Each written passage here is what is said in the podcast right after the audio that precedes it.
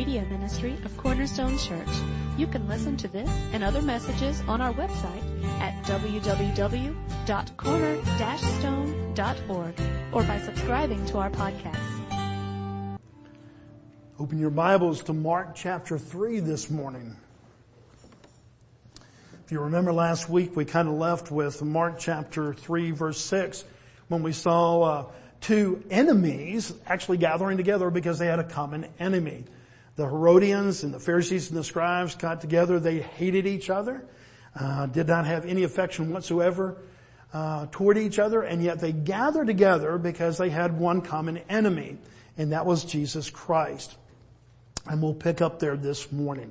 Um, how many of y'all have ever had the um, uh, responsibility, been in charge of hiring someone? I know we have managers, we have different ones like that.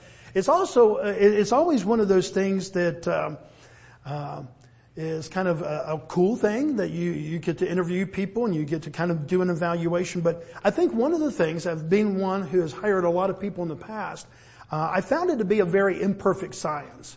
It's one of those things you could have all kinds of resumes before you, you could have a lot of different things like that. But there's only so much that you can tell on a piece of paper. Even when you start the interview process, there's only so much you can do in an interview to get a kind of a reflection of, you know, the truth of that person. And you look over the resumes and you try to make the best match to the, the given strings, but it's kind of just a tense time. In fact, can we show some of those pictures? Uh, you know, Maybe that's how you have felt the interviewer has been when you were on the other side of the table. Maybe you look like this next picture. Yeah, like, okay, he's looking at my resume. Okay, is this a real reflection of my life? It's just a tense time. Well, I bring that up this morning because in today's passage, Jesus is going to call the 12 disciples. And there wasn't really an interview process. What we see when we look into the scripture is the authority of Christ just to, to call them in fact, the Greek word that we're going to kind of see is really the focus there. He summons them. And we, we see some nuances in this passage that maybe when we're just doing a, our regular devotion for the day that we kind of look over. But Jesus very much is in control of this situation. He calls 12 disciples. I don't think if, for those that just raised their hand said, yes, I have in the past had the authority, I've had the responsibility of hiring people, I could almost promise you that everyone that raised their hand before had you been interviewing people for disciple of Jesus and knowing the need that was there, and then you looked at these 12 guys, I don't know that we would have hired any of them. Maybe one or two of them, but there would have been kind of a quick, I don't know how you do your process, but uh, one time I had about 70 resumes for, for one position, and I was able to eliminate like 60 instantly. Now those may have been wonderful people. I'm sure that Jesus loved them and that they loved Jesus maybe, but it was one of those things, you know, you were able to put like 60 over here almost immediately. Well, I could almost promise you, given what we know about the disciples, had we been in charge of the process, 11 out of the 12 would have gone over there. In fact, I don't know if you've ever seen this before, but the one that did kind of have a sterling resume out of the other ones, Judas. As far as just what he looked like on paper would have been kind of a little bit outperforming of a lot of the other guys. And we kind of all know how that turned out. It's an imperfect science. And yet what we see this morning, what I pray that we see, is the perfection of what Christ did here. That he took this ragtag bunch that you and I would have never chosen and how it was the perfection of God and the perfection of his summoning that literally began to turn the world upside down. Let's look in Mark chapter 3. Verse 6, remember, was when they're the, the Herodians and they, they're getting together, they're conspiring about how they might do away, kill Jesus. Verse 7 now. Jesus withdrew with his disciples to the sea and a great crowd followed from Galilee and Judea and Jerusalem and Idumea and from beyond the Jordan and from around Tyre and Sidon. Uh, when the great crowd heard all that he was doing, they came to him. And he told his disciples to have a boat ready for him because of the crowd, lest they crush him. For he had healed many, so that all who had diseases pressed around him to touch him. Now you may not be familiar with the geography of the day, but the word of Jesus had gotten out. It wasn't just a Galilean ministry now. This is to, to, to Judea, Jerusalem, and, and these other parts were kind of markers north, what we would say, okay, go to California, all the way up to New England, all the way down to Florida. We would use those as markers to say, okay, this is kind of at least the continental United States. And we would use those markers. Well, these markers that Mark points out means that Jesus' ministry is not just the Galilean ministry anymore. It is really expanded. And so now it's not just the hundreds from this village, a couple thousand from that village, but now most expositors, most kind of theologians that are scholarly in this, uh, in, this mindset would say that tens of thousands now were coming sometimes upon Jesus. That's a lot of people today.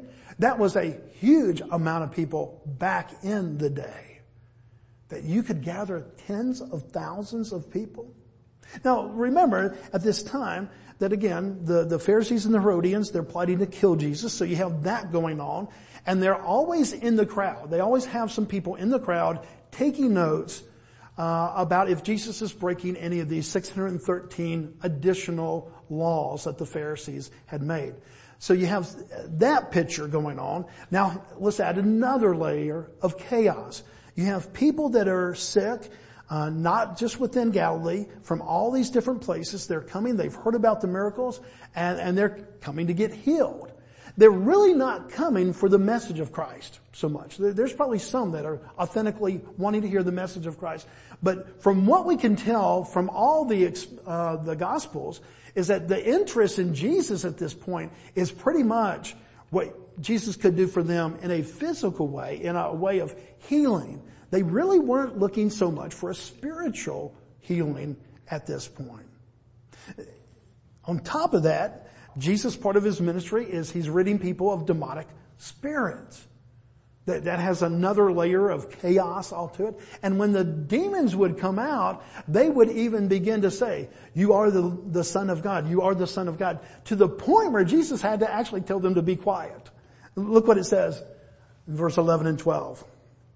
And whenever the unclean spirits saw him, they fell down before him and cried out, you are the son of God. Now that seems like that's a really good proclamation, isn't it? And yet, the instance that we get here, the inference that we get is that they were doing it over and over and over and over again. To the point where Jesus says, look, he strictly ordered them not to make him known. In other words, stop saying this. And there's still a mystery of, of not that Jesus wants to be mysterious, but he wants people to come to him for spiritual healing, not just for the physical. And so sometimes he's telling people, okay, don't say this. Don't let this word get out. Let them hear the message. Three layers of chaos, all combined together. And what does Jesus do? In the midst of this, he says, I'm going to call 12 people out to change the world. Now there's a lot of disciples, there's a lot of followers of Christ at this time. Sometimes as many as 80, 100, 120. We get different numbers.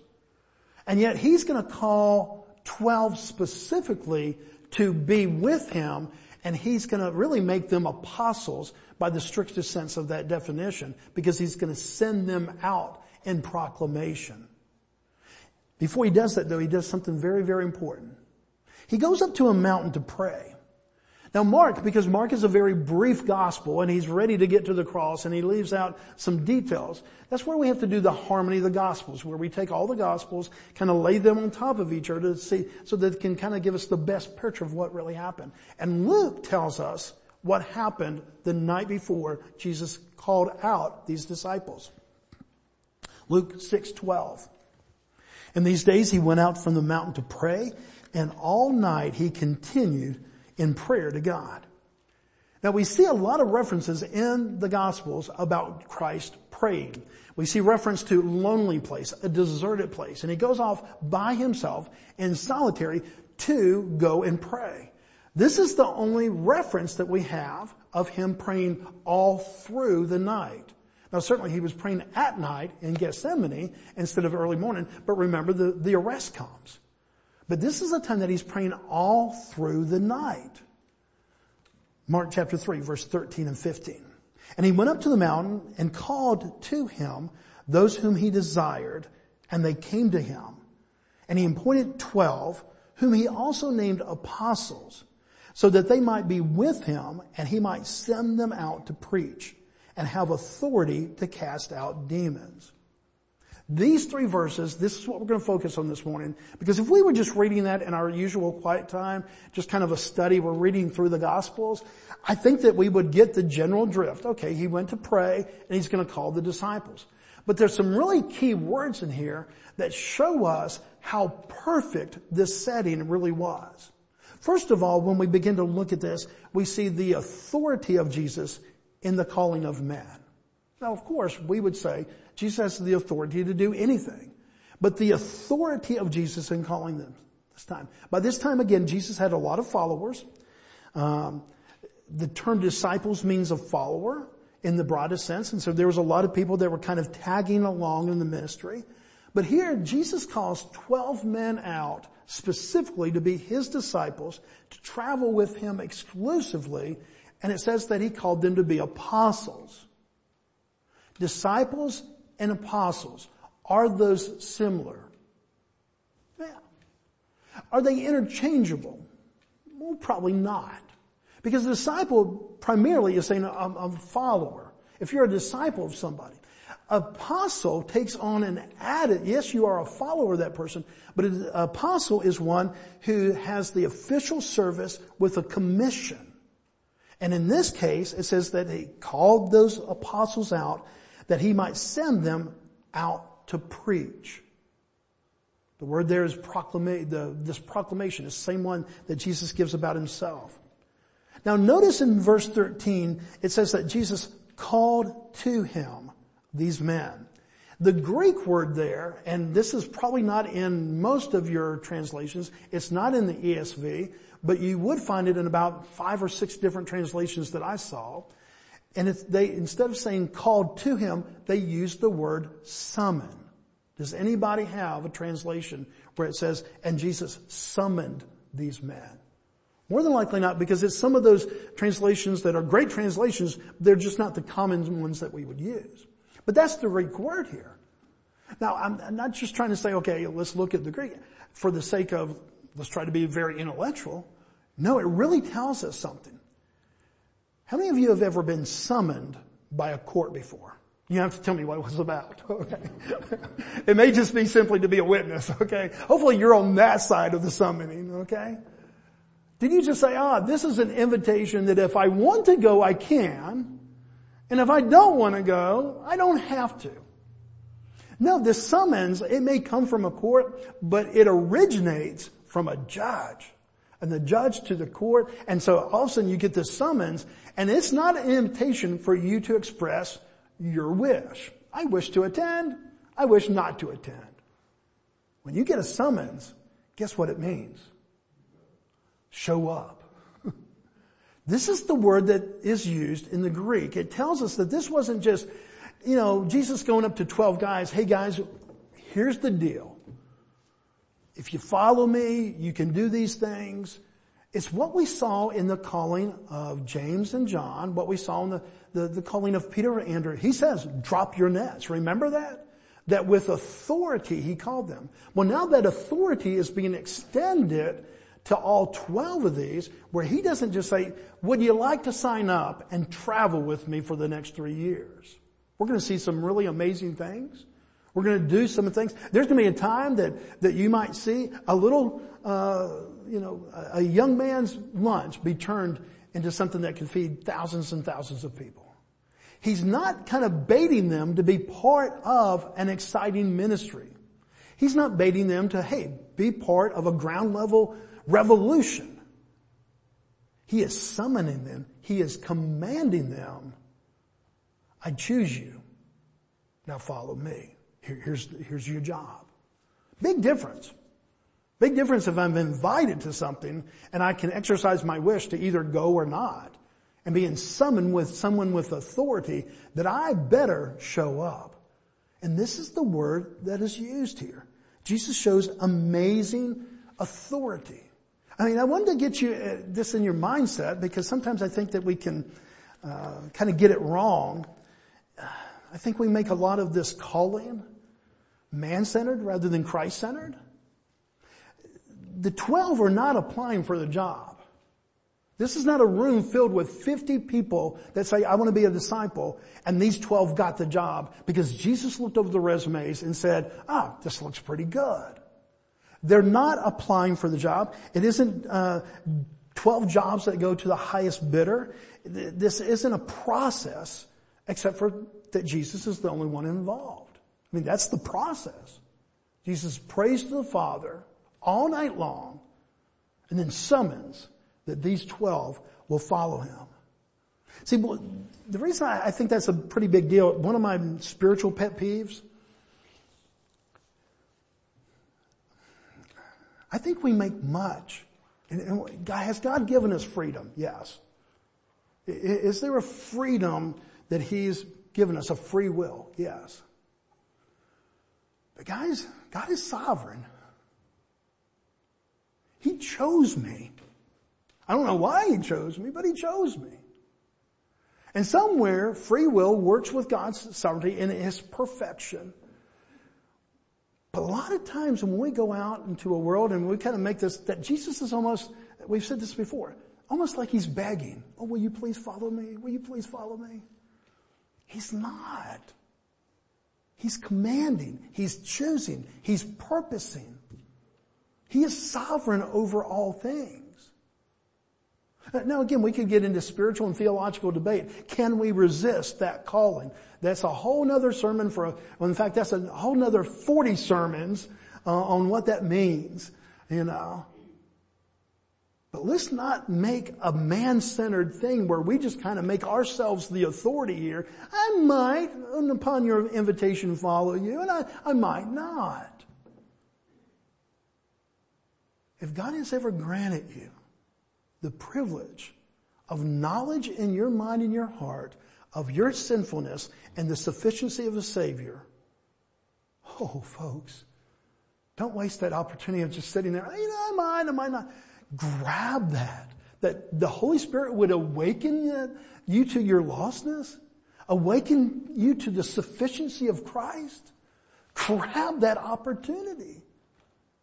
God chooses uh, well, are you sure that's right? Think about Abraham. Abraham is probably a good man, but Abraham's just living his life, okay? And what does God do? God chooses Abraham, and Abraham follows. Moses, another Old Testament biggie. He's just out there, he's content to be a shepherd for the rest of his life. Burning bush, God's speaking. God calls. Moses wants to kind of reject. And, and, and, yet God's the one says, no, you don't understand. This really isn't an invitation. you can make up all kinds of things about you stutter and you don't speak well, this, that. I've got that fixed. I'm going to send Aaron, your brother, with you. He speaks well. You don't understand. I'm choosing you. And here's your job.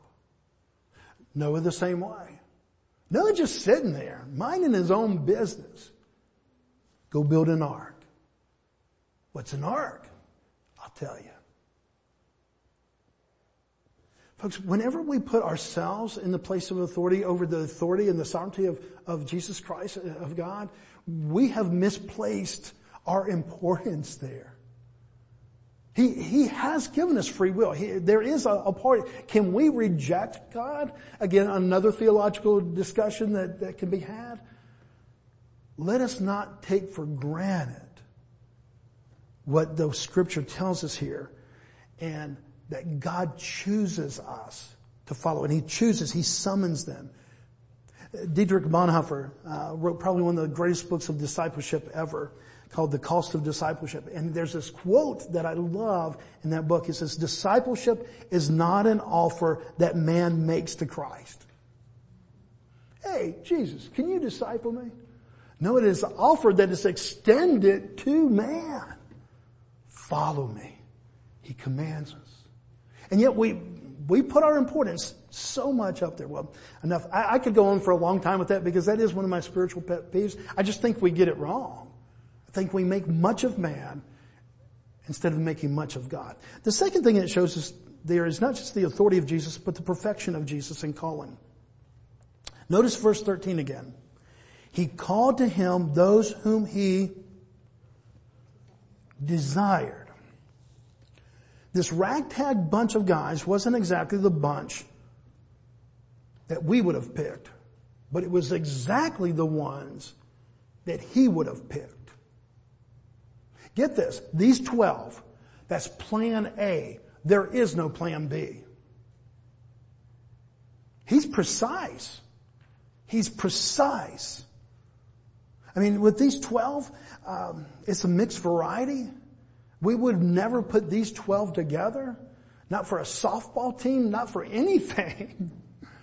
because they really were just a varied bunch. They had different backgrounds, they had different political views, they had different vocations, very different personalities, they were different ages, and yet they were whom he desired.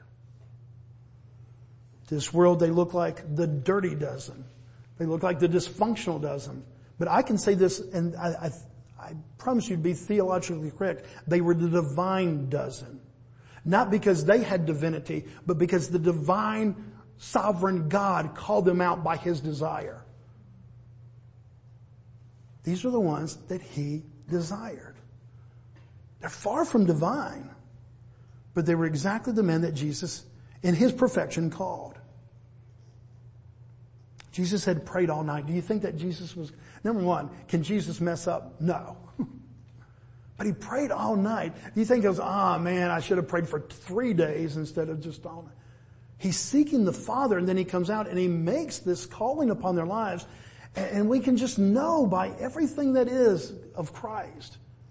And when it says that these are the men that he desired, that this was the perfect the perfect selection of 12 men, but the men were imperfect. What's the application real quick of that? When God saves you in His perfection of His choosing, who does He save? He saves very imperfect people. This should make us really happy here. That these were not 12 sterling specimens of spiritual, you know, Equipment, uh, that somehow they were just the giants of spirituality of the day. No, I mean, they sometimes didn't have enough spirituality to, to blow up a paper bag. Yet they were the men that he desired. And he summons them. He doesn't invite them. He commands them to follow and to go preach the gospel. It also shows us the purpose of Jesus, the, the authority of Jesus, the perfection of Jesus, and the purpose of Jesus. Look at verse 14 and 15 again.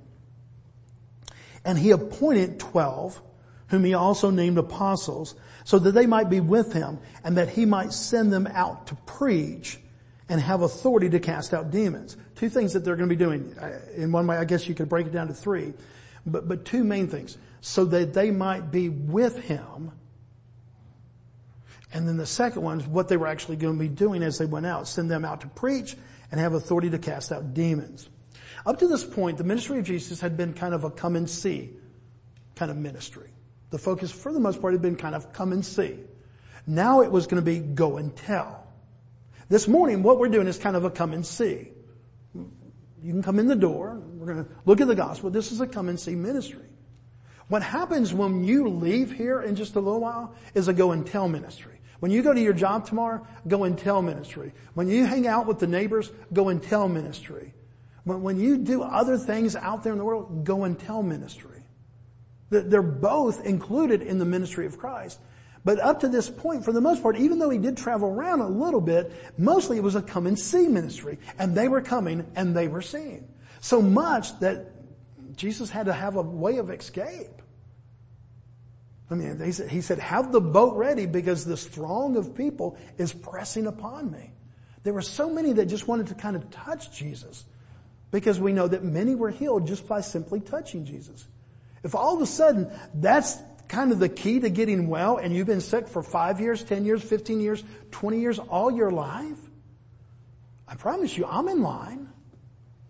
But I'm in line with maybe a thousand, five thousand, ten thousand others. So this is what's going on. And so now he calls these people and he says, look, we're, we're going to start the go and tell ministry and you're going to be the part that's going and telling. And notice what happens to these disciples, these apostles. They're sent out with a purpose. They're so sent out to proclaim. The, the actual Greek word there describe their calling is the same exact one that Jesus used back in Mark chapter 1 verse 38. Remember when he established his ministry, he says, I have come for this reason, to proclaim the good news. Remember that back in chapter 1? Now he uses that same word to say, okay guys, this is your job to proclaim the good news. Kerusso, To preach, to proclaim. And the amazing things is when we fast forward to Acts and we see the call upon the New Testament church, guess what he has called us to do? Same word. Proclamation. Now you may not be up preaching in front of somebody, but I promise you, you preach a sermon every day. you know, just with our life and the way that we live and all that. But we have been called to proclaim. This is the calling of even the modern day Christian, that we are called to proclaim. In the same way that Jesus said that he was. We see that over and over again in all the Gospels. Matthew 28 verse 18 and 20, that very familiar Great Commission. And Jesus said to them, all authority in heaven and on earth has been given to me. Go therefore and make disciples of all nations, baptizing them in the name of the Father and the Son and the Holy Spirit, teaching them to observe what I have commanded you. And behold, I am with you always, even to the end of the age. Go, proclaim, give the good news, baptizing them, make disciples, baptize them Mark 16, 15. He'll end his own gospel. And he said to them, go into all the world and proclaim the gospel to the whole creation. Acts 1, 8.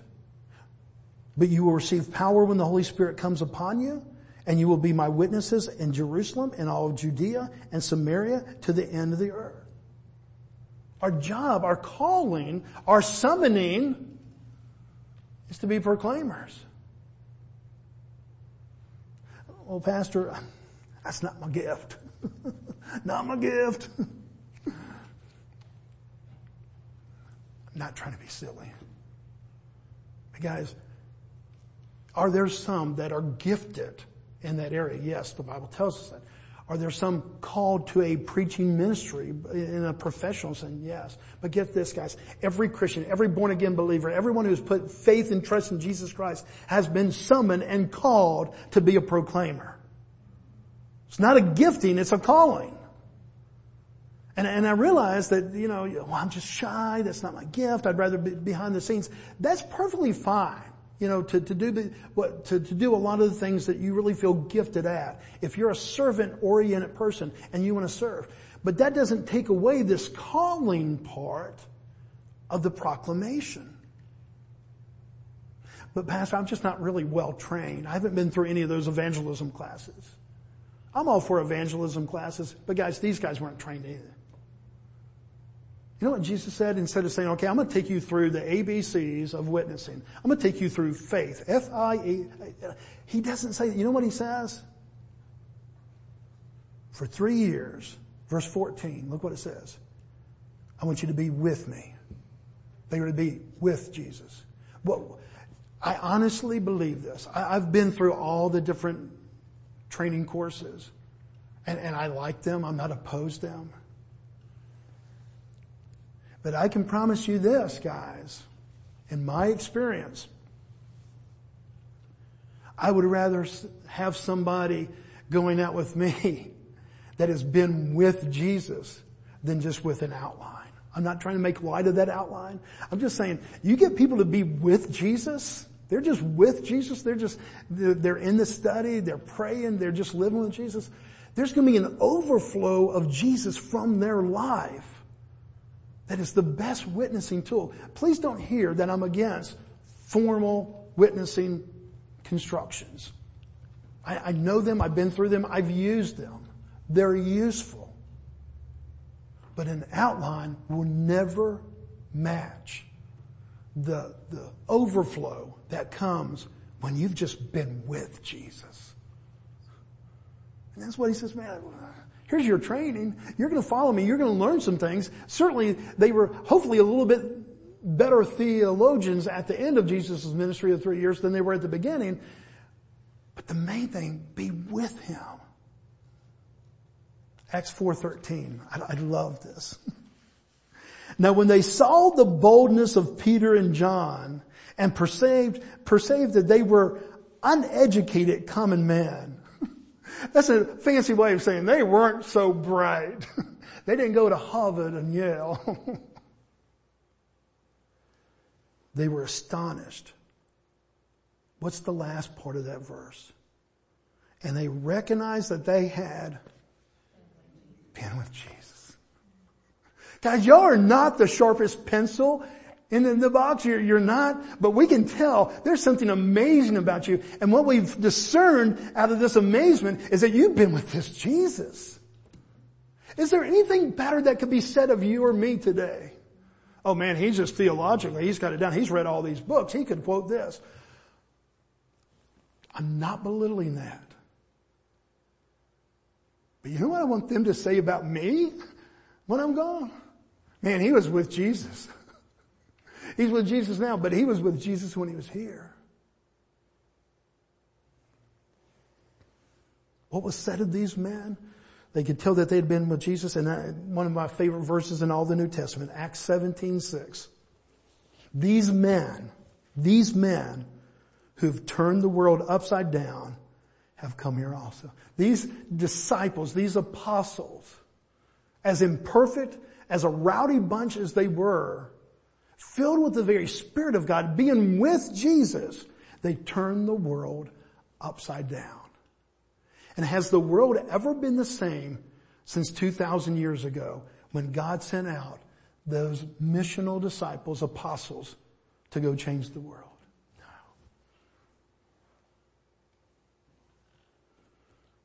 These 12 guys, rough as they can be, Verse 16 through 19. And he appointed the twelve Simon, to whom he gave the name Peter, James the son of Zebedee, and John the brother of James, to whom he gave the name Boanerges, I think.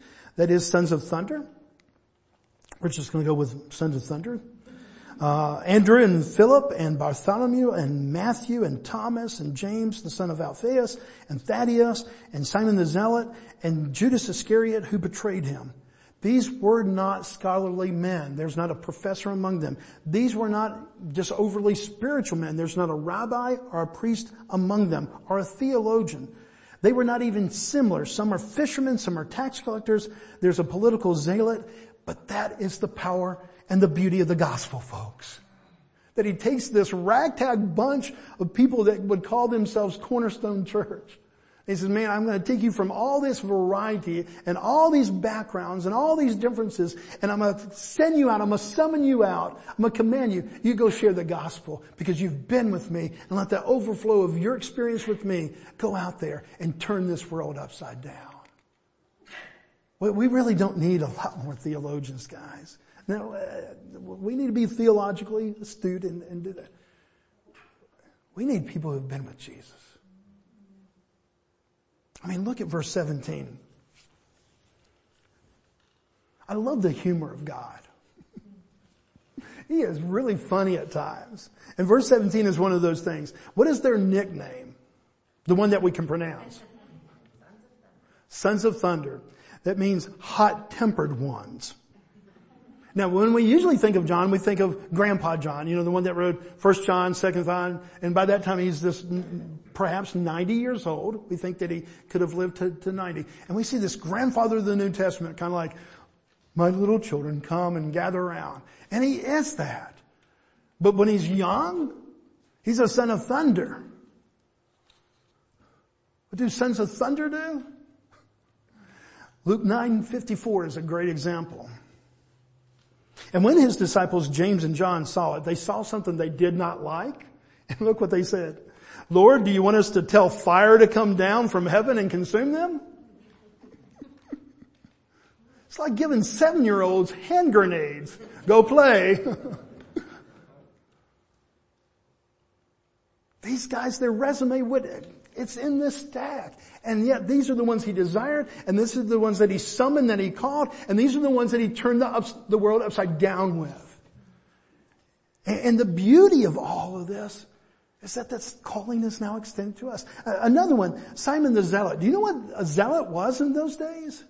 They had another name in the New Testament for them. They were called dagger men. Do you know why they were called dagger men? Because within their clothing they would hide a dagger. And if they would ever find a Roman soldier in isolation, which usually did not happen, but that they would go out and they would try to kill that Roman soldier. They hated the Roman authorities. They would do anything to get rid of the Roman government. So they were called, these zealots were called dagger men. And yet God called him to go proclaim the good news of the gospel.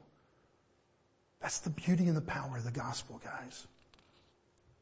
Jesus called these men to two things. And here's our invitation this morning to us. Be with me and go out and proclaim the gospel.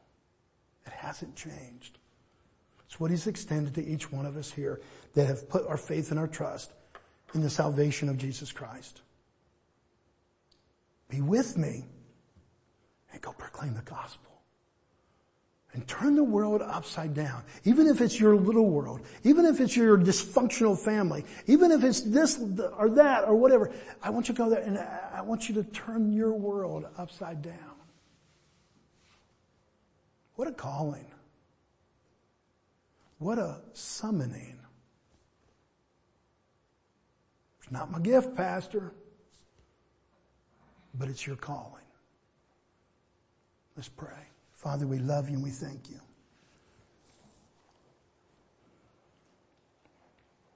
How humbling this is, Father, this morning to, to look and walk slowly through this passage and look at the, the heaviness of some of these words. Father, I think you, that you didn't put me in charge of, of getting the 12 disciples because I would not have picked these 12. And yet, Father, this is exactly what you led your son to do. He prayed all night to you, Father, for direction, for wisdom, and Father, just uh, for this assurance.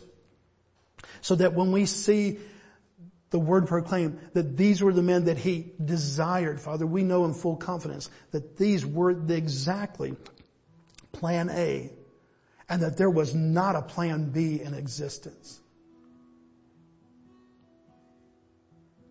And Father, today you've called the church, the body of Christ.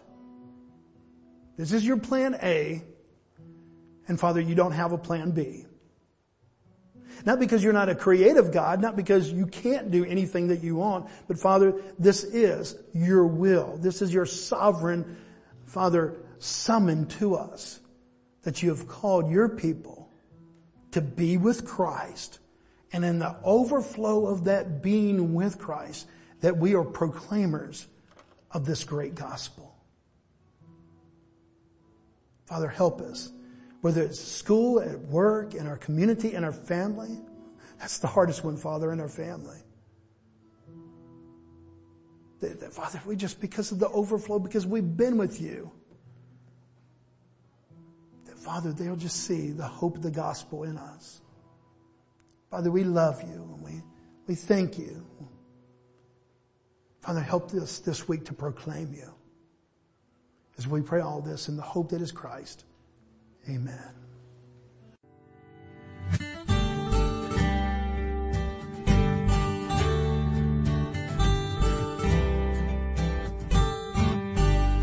Thank you for listening today. We hope this message was a blessing to you. To learn more about our church or our media ministry, you can visit us online at www.corner-stone.org or find us on Facebook.